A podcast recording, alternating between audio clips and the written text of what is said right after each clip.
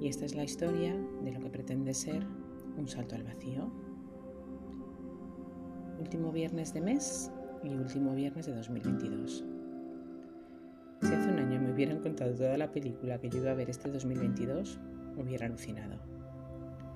Quizá por eso sea mejor no saber nunca qué nos deparará el futuro, porque si es malo nos ahorramos todo el sufrimiento previo, y si es bueno lo disfrutamos intensamente cuando llega. El otro día me preguntaba a un amigo con el que hablo de Navidad en Navidad si vivía, y la respuesta que le di es que vivía inmensamente mejor que hace un año. Ahora lo pienso y tiene narices que le diera esa respuesta con el año que llevo. Sé que hoy me tocaría hacer repaso del mes de diciembre y de la evolución de mi proyecto, pero voy a resumirlo en pocas palabras. Estas últimas semanas he evolucionado cero patatero. No me ha tocado otra que estar a lo que tocaba estar, que es a hospitales. Y por eso pienso que estoy viviendo inmensamente mejor que hace un año, porque hace un año directamente me hubiera vuelto loca.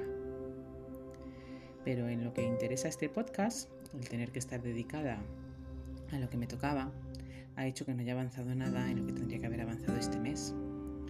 He tenido que dejar temporalmente el curso de Almería, se me cumplen los plazos para el máster de psicología clínica y veo que no llego. Tengo el examen del máster de counseling y no he podido ni empezar con él y mejor no continúo. Y aún así, sigo pensando que vivo inmensamente mejor que hace un año.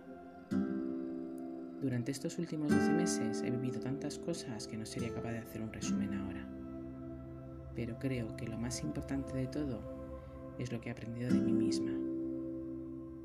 Después de tantos años creo que soy la persona con la que más me gusta estar. He podido conocerme de verdad, saber dónde están mis límites y hasta dónde puedo llegar si me lo propongo. He dejado de castigarme por no cumplir aquello que creía obligatorio y que me martilleaba la cabeza.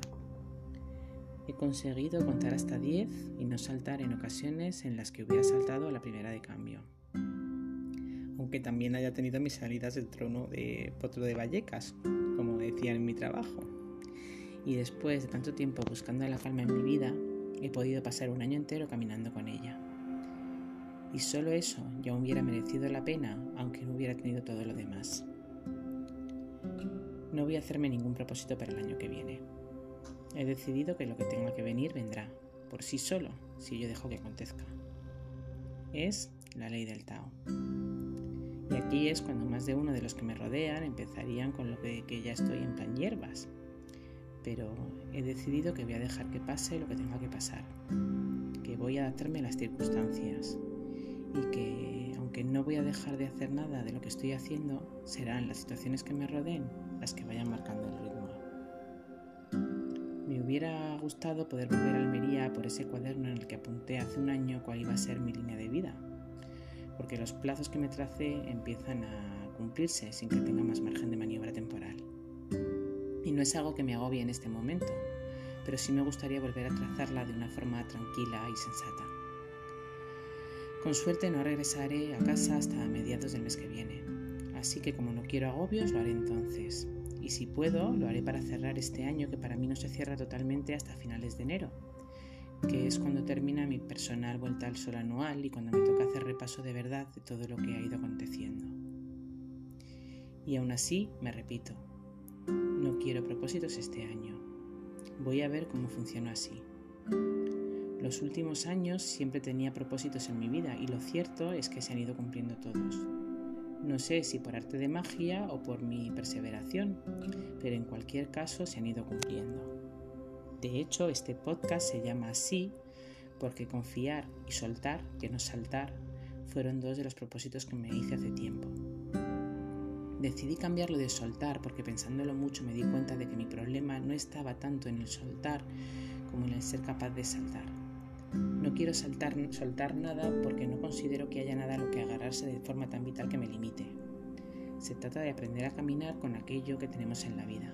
Y cuando consideramos que eso ya no nos sirve para la vida que queremos, solo tenemos que dejarlo tranquilamente en ese camino. En mi caso, no tenía nada que soltar. Solo necesitaba ser capaz de dar el salto por mí misma y comprobar que ese salto no me llevaba al abismo, sino a un lugar infinitamente mejor.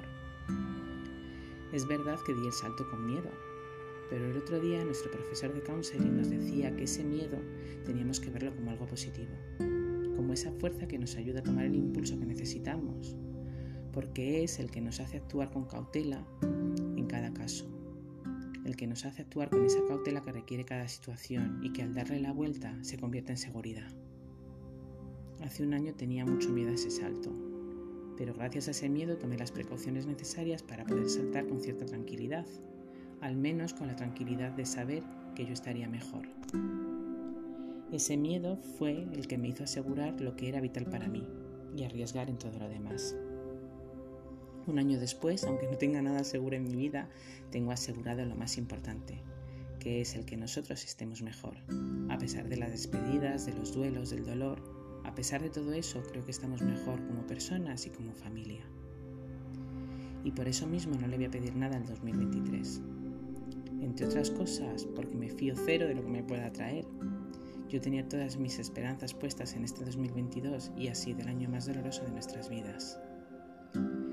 Me conformo con seguir viviendo de esa forma, caminando con las circunstancias que se vayan dando, pero haciéndolo desde la calma, fluyendo, como dice el Tao. Y ahora sí, ahora sí que me despido hasta el próximo 13 de enero, si las circunstancias me lo permiten. La semana que viene será muy complicado para publicar.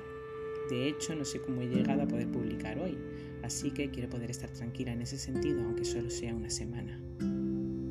Para entonces ya tenga un poco más de claridad y pueda adelantaros alguna cosa que sea interesante de cara a mis avances. Ojalá el año que empieza pasado mañana os traiga toda la calma y la alegría que merecemos todos. Yo soy Merichel y esta es mi historia.